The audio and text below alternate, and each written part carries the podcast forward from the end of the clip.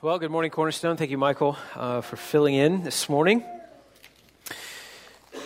If you're new, my name is Jamie. I'm one of the pastors here, and it is my honor and privilege to invite you to point your Bibles to the book of Colossians, chapter 3. Colossians, chapter 3, as we continue in this series that we're calling The Matchless Christ. Colossians, chapter 3. If you don't have a Bible with you, there should be one under the chair in front of you.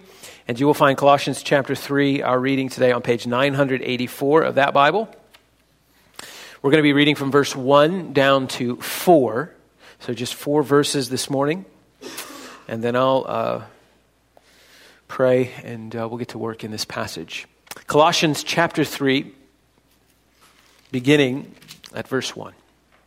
This is the word of the Lord. If then you have been raised with Christ, seek the things that are above, where Christ is, seated at the right hand of God. Set your mind on things that are above, not on things that are on earth.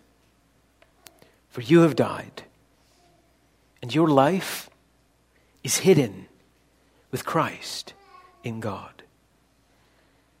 When Christ, who is your life, appears, then you also will appear with him in glory. Let's pray. Whom have I in heaven but you? There's nothing I desire on earth but you. You are the strength of my heart. You are my portion forever.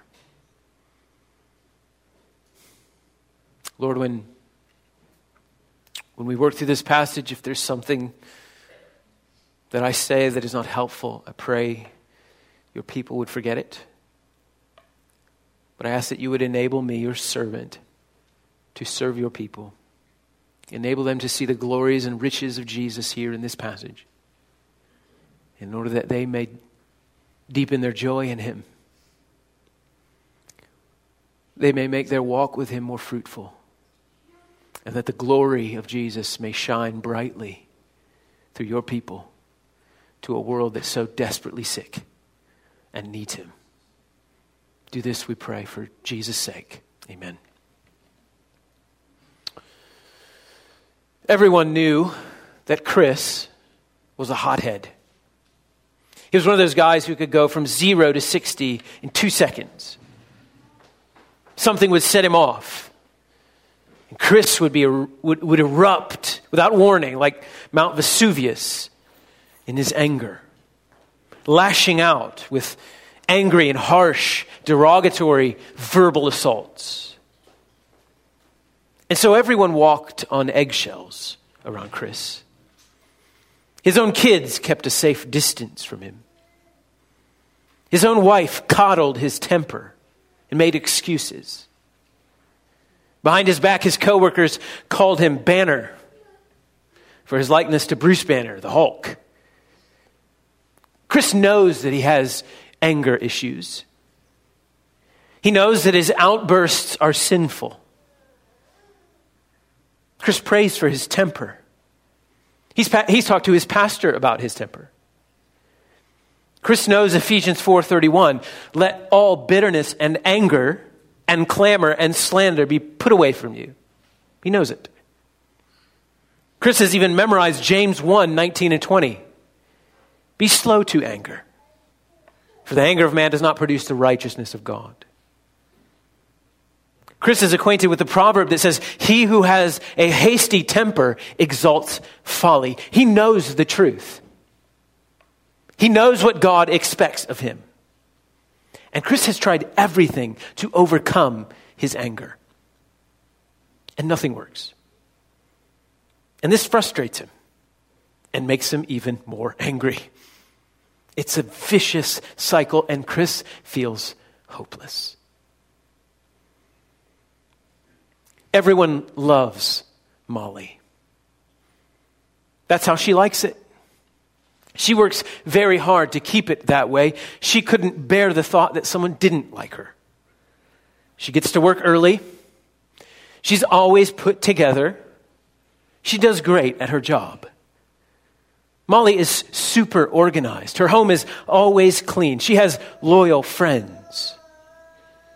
In school, Molly was always at the top of her class. Well, you would never know it. But Molly is a worrier. Ever since she was a little girl, Molly worried about everything. I mean, everyone worries, but Molly's anxiety, it's sometimes crippling. She overthinks everything. She's always stressed. She's constantly dealing with this undertow that at some point everything will fall apart. There's a nagging agitation just under the surface at all times. Molly is never at rest. Well, Molly knows that her anxiety is sin. She knows that Jesus said, Do not be anxious. She knows that Paul said, Do not be anxious about anything. And Molly is anxious about everything. She's even memorized 1 Peter 5 7. Cast all your anxieties on him because he cares for you. Well, she's tried that. She's tried casting it away, but she can't shake worry no matter what she does. And Molly is worried that she'll never stop worrying. It's a vicious cycle. Molly feels hopeless. What would you say to Chris and Molly? How would you counsel them? How might you help them? The Bible, which is God's Word, has the solution to every sin and every problem of every human being. So, how does God's Word help Molly in her anxiety and Chris in his anger? How will Scripture, how will Scripture bring someone like Molly to stop worrying and someone like Chris to stop being angry? The Apostle Paul has written this letter to little church in the town of Colossae in the first century. From his friend Epaphras, Paul had learned that there's some issues going on there. They're having to deal with some false teaching. And he writes this letter to show this little church the excellencies of Christ. You see, because Paul knows that whatever the particulars of the problems of the church in Colossae, there's only one solution the revelation of Jesus Christ in his word. Paul knows that the Colossians need to see Jesus. And so that's exactly what he does in the book of Colossians. He wants them to see God's Son and savor him. The Colossians' solution is, is our solution. How would the Colossian church avoid false teaching? By seeing and savoring the preciousness of Christ. How will Chris and Molly find help to overcome their temptations to sin? By seeing and savoring the preciousness of Christ. And how will we find help in the battle against our flesh, against the world, against the devil? By seeing and savoring the preciousness of Christ. Big idea this morning is really very simple. It's this. You can see this on the backside of your worship guide. Since Jesus is your life, set your heart and mind on him. Since Jesus is your life, set your heart and mind on him. Two parts to this passage. First, in verses 1 and 2, Paul instructs the Colossians to set their heart and their mind on things above. And second, Paul gives the reasons to do that in verse 3 and 4. I think this is one of those passages that you will find eminently helpful in every area of your life. And I don't think I'm overstating it when I say that. Since Jesus is your life, set your heart and mind on him. So let's get started. Verse 1 and 2 again. If then you have been raised with Christ, seek the things that are above, where Christ is seated at the right hand of God. Set your mind on things that are above, not on things that are on earth. Now, before we get into the imperative, the, the part that Paul says, here's what you should do set your mind on things above. Before we get there, I want to take, take a minute or two and look at this, the first, the prepositional phrase at the beginning. If then you have been raised with Christ. If then you have been raised with Christ. If you have been raised with Christ. So this statement, what he's about to give, this imperative that you're supposed to do, this applies only to you if you are in Christ. This is only for Christians.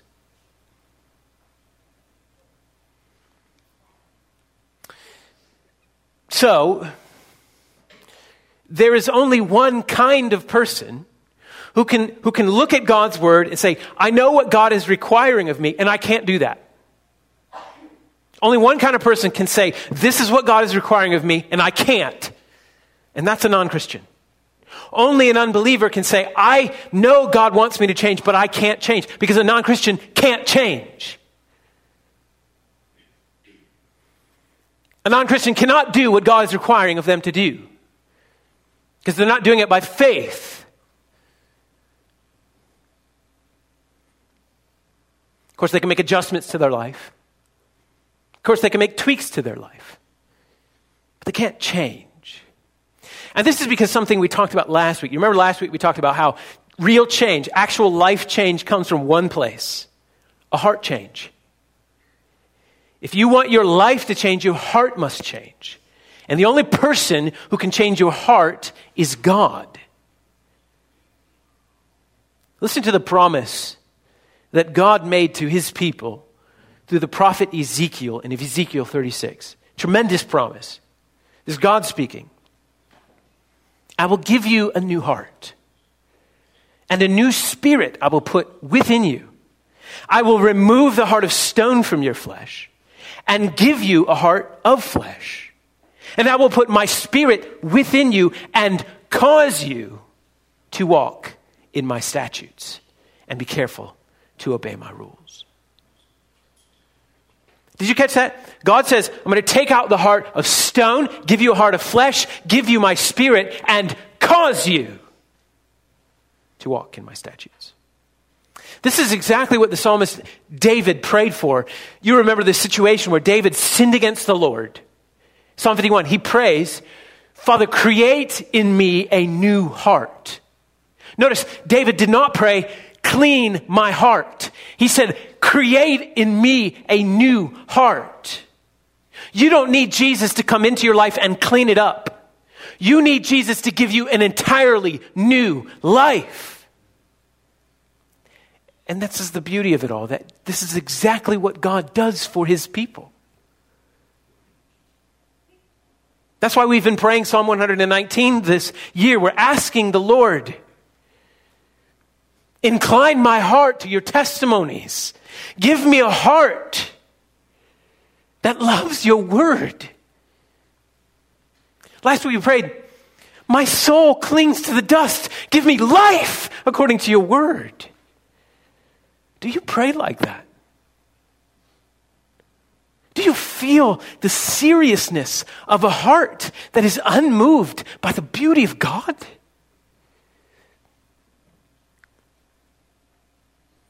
Well, know this your God creates your desires. God creates desires.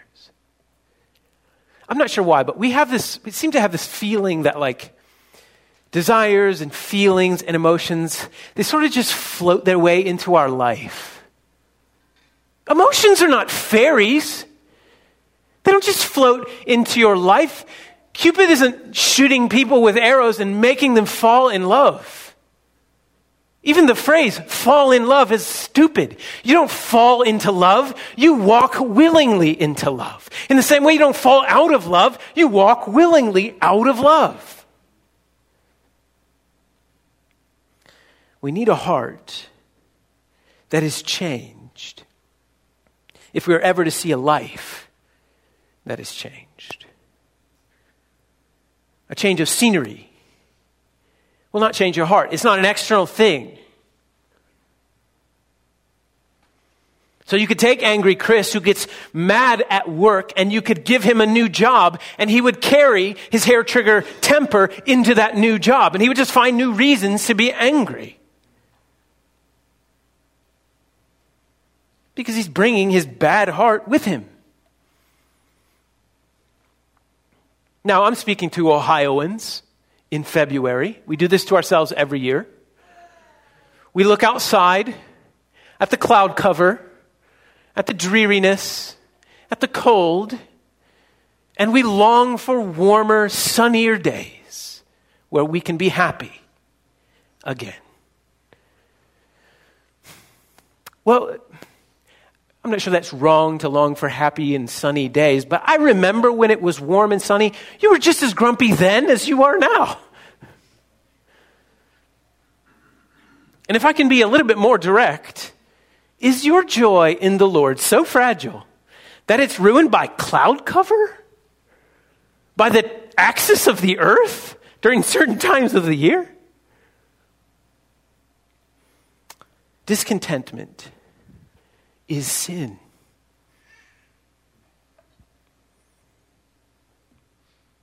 And you carry it with you wherever you go. Move to paradise, you'll carry your discontentment there. You don't need a change of location. Dear one, you need a change of what you love. And here's the good news. If then you have been raised with Christ, here's the good news. If you are in Christ, you have that change. You have that heart change. Here is an ironclad promise from God if anyone is in Christ, he is a new creation. The old has passed away, the new has come.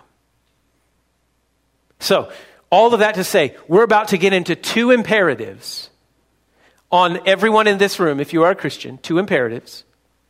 We're about to get there. And I just want to say, because of all that I've said up to this point, if you have been raised with Christ, do this you can. You can do what God is asking of you to do in this passage and in every passage. You can. Not because you're strong, but because He is. You can obey Scripture. You can resist temptation. You can be joyful in suffering. You can desire the Scripture more than riches. You can put down your phone and play with your kids. You can keep your eyes from worthless things. You can be content with what you have and don't have. That's the real meaning of Philippians 4:13, isn't it? I can do all things through Christ who strengthens me.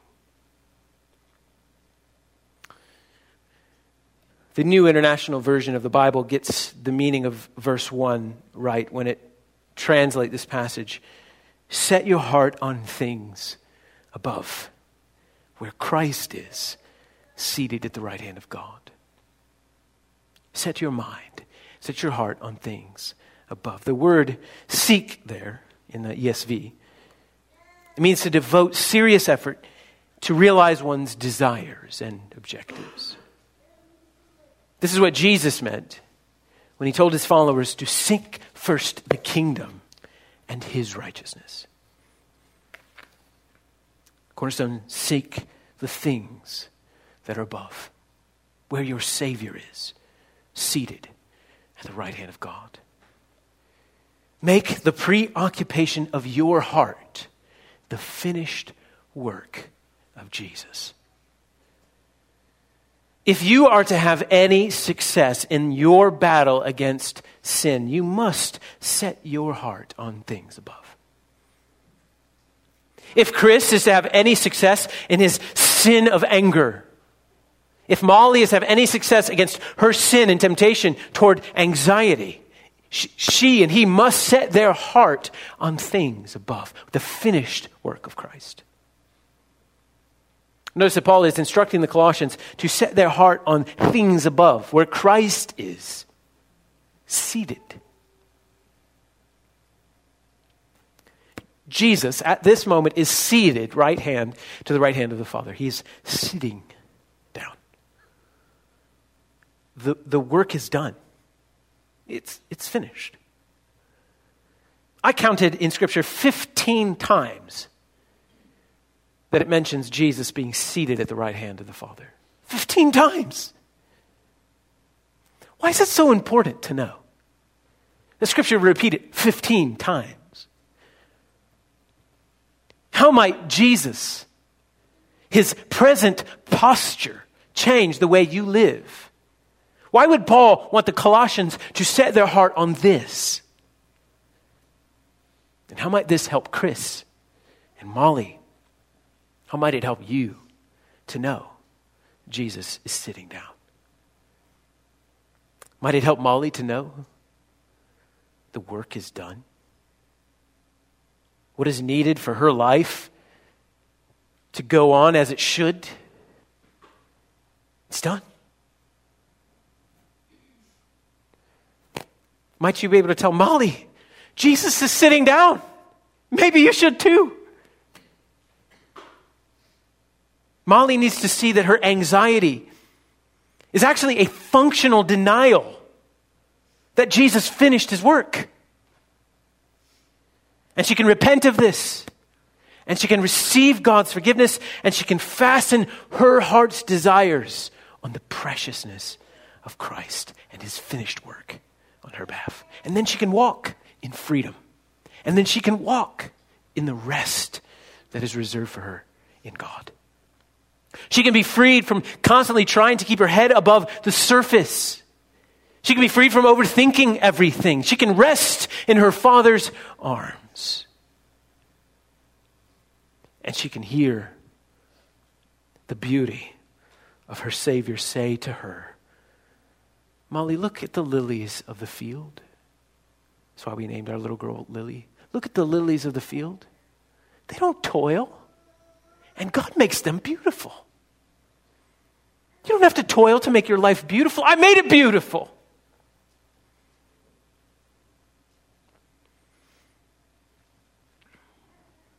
Cornerstone, whatever concerns you have about danger, devils,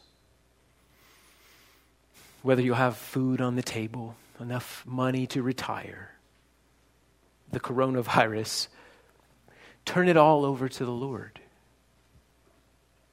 Turn your heart away from these things and set your heart on things above. Jesus won. I don't know if that's news to anyone else, but that, we just sang about it. Jesus won. I don't know why we have to walk around all the time acting like it's the bottom of the ninth and there's two outs and we're up to bat. Jesus won the game. It's over. It's not up to you. Jesus won. Martin Luther wrote in my favorite hymn of all time And though this world with devils filled should threaten to undo us, we will not fear for God hath willed his truth to triumph through us. Jesus is seated at the right hand of the majesty on high. And you and I can breathe the fresh, clean air of Jesus' victory. And then we can just chill. Set your heart on things above. Second imperative set your mind, verse 2 on things that are above, not things that are on the earth. Set your mind on things. Did you know meditation is biblical? Not the like emptying forms of meditation that comes from Hinduism, it's demonic. I'm talking about the biblical forms of meditation where you're filling your mind. Biblical meditation isn't about being emptied, it's about being filled. Don't empty your mind. Fill your mind with God's truth. Set your mind on things above. Much of the struggle and difficulties of your life will be solved if and when you engage in mindful meditation on God's word. Instead of, instead of thinking about things that here on the earth, but setting your mind on things above. Consider the apostle who wrote this in Romans 8, 5 through 7. For those who live according to the flesh, set their mind on the things of the flesh. But those who live according to the Spirit set their mind on things of the Spirit. For to set the mind on the flesh is death. But to set the mind on the Spirit is life and peace. You want peace? There you have it. For the mind that is set on the flesh is hostile to God. It does not submit to God's law. Indeed, it cannot. You see, you see what Paul is saying in Romans 8? This is about the battleground of your mind and your heart. This is life and death here. As Christians, we live by faith, not by sight. And so we need to train ourselves to stop trusting in what we see, but trusting in what we hear. Faith is simply acting as if everything God has said is true and that He will do what He has promised to do. That's what faith is. Fill your mind with the truth of God. Believe His word. There are plenty of lies floating around that flirting with you. But God's word is truth. Set your mind on things above. Philippians 4 8 is instructive. Finally, brothers and sisters, whatever is true, whatever is honorable, whatever is just, whatever is pure, whatever is lovely, whatever is commendable, if there is any excellence, if there is anything worthy of praise, think about these things. Set your mind on things above. So, what is the basis for this? Set your heart and your mind on things above. Well, as, as, Paul always does in his letters, he grounds the imperative in the indicative. So the thing that we're supposed to do is been grounded in what God has already done. And that's what we find in verse 3 and 4. This, these two verses, these are, this is gold here. Let's take a look again. Verse 3 For you have died, and your life is hidden with Christ in God. When Christ, who is your life, appears, then you also will appear with him in glory. All over his letters, the Apostle Paul defines the Christian life as one which has been united to Christ. This is what it means to be a Christian to be united to Christ, to be in Christ. Union with Christ is central to Paul's understanding of the Christian experience. You can see that here in these two verses. You died with Christ, you were raised with Christ, your life is hidden with Christ, and you will appear with Christ. To be a Christian means to be united to Christ. It's as simple and profound as that. Jesus famously said in the Sermon on the Mount, Be perfect as your heavenly Father is perfect. Well, that's a, it's a wonderfully helpful verse. Because Jesus is saying, if you want to go to heaven, it's really that simple. You just need to be perfect. Heaven's a perfect place, is the home of perfect people. So go be perfect. Best of luck to you. But that's the beauty of being united with Christ, is that no one in this room is perfect. But Jesus is. And so when you become a Christian and God transforms you into a Christian, this happens because he unites you to Christ, and Jesus' own perfection is treated as if it were your perfection. So the way to get to heaven is to get into Jesus. Jesus is the only safe place for sinners like us. So, friend, if you've never turned to Jesus, if you've never confessed your sins, you're not in Christ. You're in yourself. You're in your own sin, and you are under the wrath of God for your sin. And you are on a trajectory which will lead you to eternally separated from God in a place called hell. And don't think that it is accidental that you came to church today. Because you need to hear the good news. Which is that when you turn to God by faith in Jesus Christ, professing that He is Lord, you'll be saved from your sin. You'll be united to Christ. And the, the perfection that you need to get into heaven, it's gifted to you. Do that today. Turn to Jesus Christ and be saved today. And then tell someone about it. If you don't know anyone here, tell me about it. The Bible says that the entirety of heaven rejoices when a sinner repents. Let us rejoice with you. Make that profession of faith today. Cornerstone, if you look closely at these verses, you'll see past, present, and future effects of the gospel.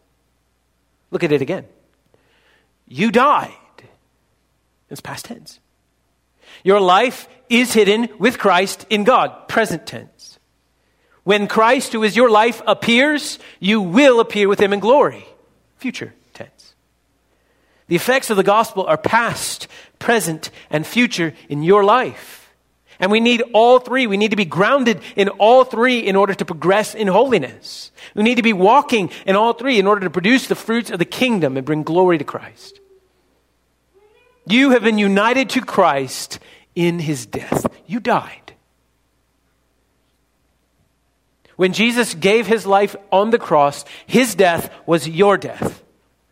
The old you, the body of flesh, the body of sin, the body of decay, was crucified with Jesus on the cross. And the sinful desire of your old flesh is gone. This is Romans 6, 6 through 7. We know that our old self was crucified with him in order that the body of sin might be brought to nothing so that we would no longer be enslaved to sin. For the one who has died has been set free from sin. The old you is dead. He is no more. She is no more. And no longer does that person lay claim on your heart. So you can tell Chris, you're not a hothead. That's not who you are. You're not an angry man. That you, the old you, the, the old Chris, he's dead. He died with Christ. Your life is hidden with Christ in God. That's who you are. You can tell Molly, you're not a worrier. That's not who you are. That Molly died. Anxious Molly, she's dead. Your identity is not in your sin, it's in your Savior. So, as a Christian, you have been united to Christ in his death. And you've also been united to him in his life. One of my favorite phrases in Scripture your life is hidden with Christ in God. Right now, this very moment, you are hidden with Christ in God. That's who you are. That is your actual location. Spiritually speaking, that's where you live. Safely hidden with Christ in God. Is there any safer place to be? Is there any happier place to be than with Christ in God? Do you see why fear is nonsense to a Christian? Do you see why worry is an affront to God? Do you see why discontentment is ugly? Because you have been hidden with Christ in God. That's who you are. The riches, unimaginable, are yours right now, this moment. You are His, He is yours. No one can take you from Him. You're safe forever. And Ephesians chapter 2 says, You're even seated with Him. Listen to this. But God, being rich in mercy, because of the great love with which He loved us, even when we were dead in our trespasses, made us alive together with Christ, union with Christ. By grace you have been saved. And raised us up with Him and seated us with Him in the heavenly places in Christ Jesus. This is what God did for hell deserving sinners like us.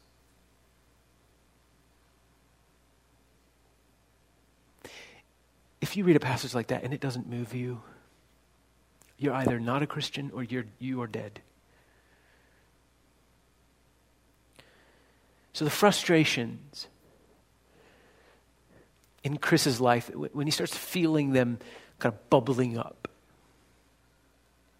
when he feels the engine start to rev up, and he's tempted to burst forth, spewing that poison from his mouth.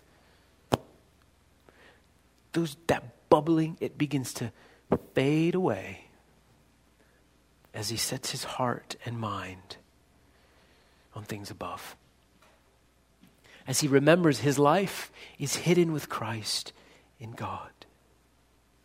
So that when someone does something and he feels that tenseness building, he remembers who God is. He remembers what God has done and his, his shoulders drop. And he breathes deeply in the glorious goodness of God. And rather than rage, love spills out of his heart. See, he knows that there's no danger in being overlooked. There's no danger in being unheard.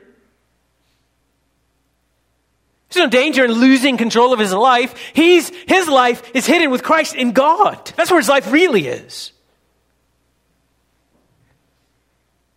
And so rather than anger, he feels peace and love. Well, it's the same with Molly. She can set her heart and mind on things above because that's who she is hidden. And in that place, hidden with Christ and God, anxiety, it makes zero sense. What is there to be anxious about when you, your life has been united to the source of life? Molly has no time to overthink her life because her mind is preoccupied with the preciousness of Christ. She's not worried about whether or not she'll be enough or have enough. She's too busy thinking about the abundant riches of Christ. So she's not tense anymore. How can you be tense when you're resting in the Father's arms? So, in your past, you were united with Christ in his death. In your present, you are united with Christ, hidden in God. And in your future life, you are united to Christ for future glory. When Christ, who is your life, appears, then you also will appear with him in glory. This is the rock solid guarantee of everyone who has been united to Christ. This is your future glory. Set your mind on this, on the assurance of this glorious future to come. Scripture is replete with promises of future glory.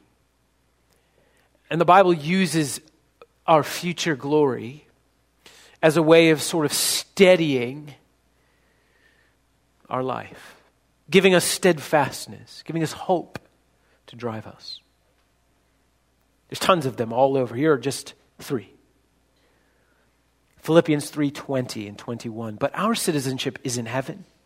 And from it we await a Savior, the Lord Jesus Christ, who will transform our lowly body to be like his glorious body by the power that enables him to even subject all things to himself. 1 John 3 2. Behold, we are God's children now, and what we will be has not yet appeared. But we know that when he appears, we shall be like him, because we shall see him as he is. And my personal favorite, Romans 8:30. And those whom he predestined, he also glorified, he also called. And those whom he called, he also justified. And those whom he justified, he also glorified.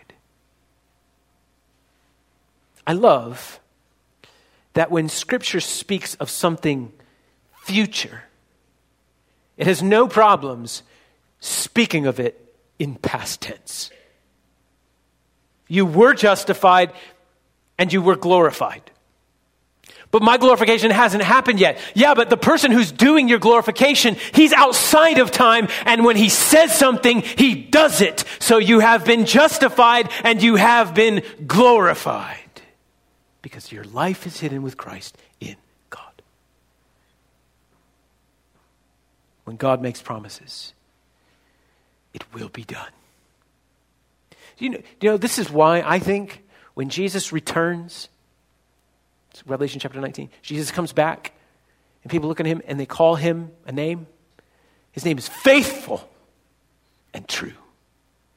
He said he would come back, and there he is, faithful.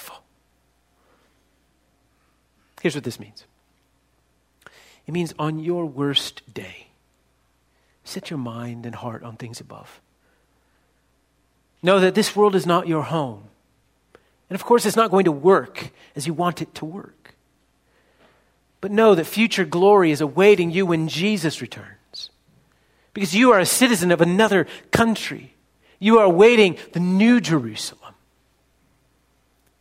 Also, on your best day, know that this world will never satisfy you. You were made for another time. True happiness is with Christ laid up for you in future glory.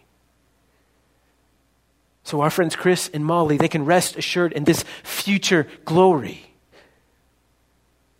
Of course, they're not who they want to be today.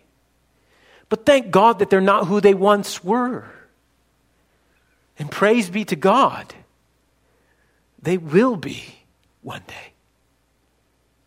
By God's glorious decree, they are safely hidden with Christ in God on their way to future eternal glory and paradise. And there they will live forever, anger free, worry free. And there we will live without fear, without selfishness, without lust without manipulation, without anger, without pride, without death, in a perfect place of unimaginable wonders, with a mind renewed and an affection undivided. How many of you can't wait for affections undivided? where you have unrestricted access to unimaginable glories as you gaze full face on the glories of Christ. This is the place of rest. This is the place that once you go there, every molecule in your body will scream, This is home.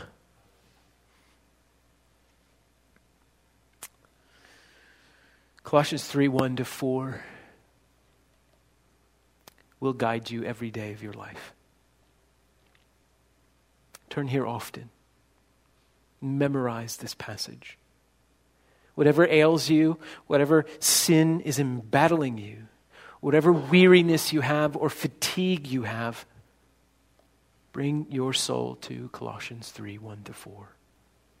And warm the coldness of your heart by the glory that you see here. Set your heart and mind on things above.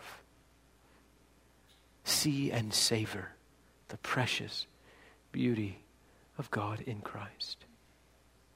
There's nothing that ails you that you won't find solved in Christ through His Word.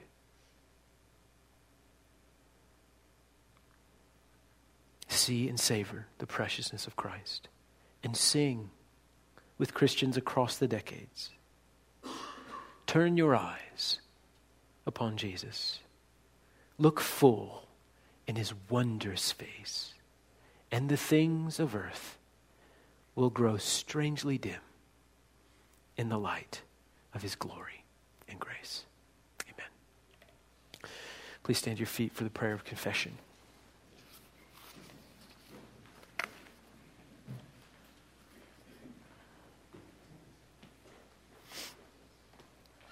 At the end of our services, we take a moment to go to the Lord, Him having exposed our sin to us. The women's ministry of this church has been going through the book of James, something that delights me to no end. And they were recently reading. James said, You know, the Bible is like a, a mirror. You, you look at it, you see yourself. Let's, let's look at the mirror of God's word and let's not forget what we see there. The mirror is meant to show us our sin and our need for Jesus so that we take that ugliness and we turn to Him. So let's do that now. That's, that's what we do when we repent and confess. Father of all glory, God of all grace, you are the creator and sustainer and the author and the finisher. You've been so kind to us again today to reveal your word to us. The truths that we've encountered this morning are life changing, they are truth. We confess, Lord, that we have failed to walk these out in any way that is right We've not sought the things above. Lord, how often have we set our heart and mind on things below? We set our affections on worthless things, things that can't save, things that can't satisfy. Lord, forgive us. We've committed idolatry and spiritual adultery, expecting these created things to do what the uncreated God only, only He can. Will you forgive us? In our arrogance, in the sin of our pride, we have sought to live our lives our way. We sought safety in ourselves, in whatever way hard work or good deeds, honesty, fairness. Those, these, these are good things, Lord, but they are, they're not been done for you. They're not done in faith. And therefore, your word says they're sin. Forgive us. Will you lift our eyes to Jesus and give us new hearts, renew our minds? And may we see and savor Jesus this week. May we set our hearts and our minds on Him, on things above, where He is, where we are in Him, where our future glory is guaranteed. Make us a people who live for the next age. And with eternity in our hearts and our minds, make us fruitful today. As we leave here, bring forth the fruit of faith in Jesus. Would you make us a patient people? A gentle people, a joyful people. Make us selfless in sacrificing everything for Jesus because we know it belongs to Him anyway. Make us bold in our witness this week. Make us joyful in our service. All for Jesus we pray.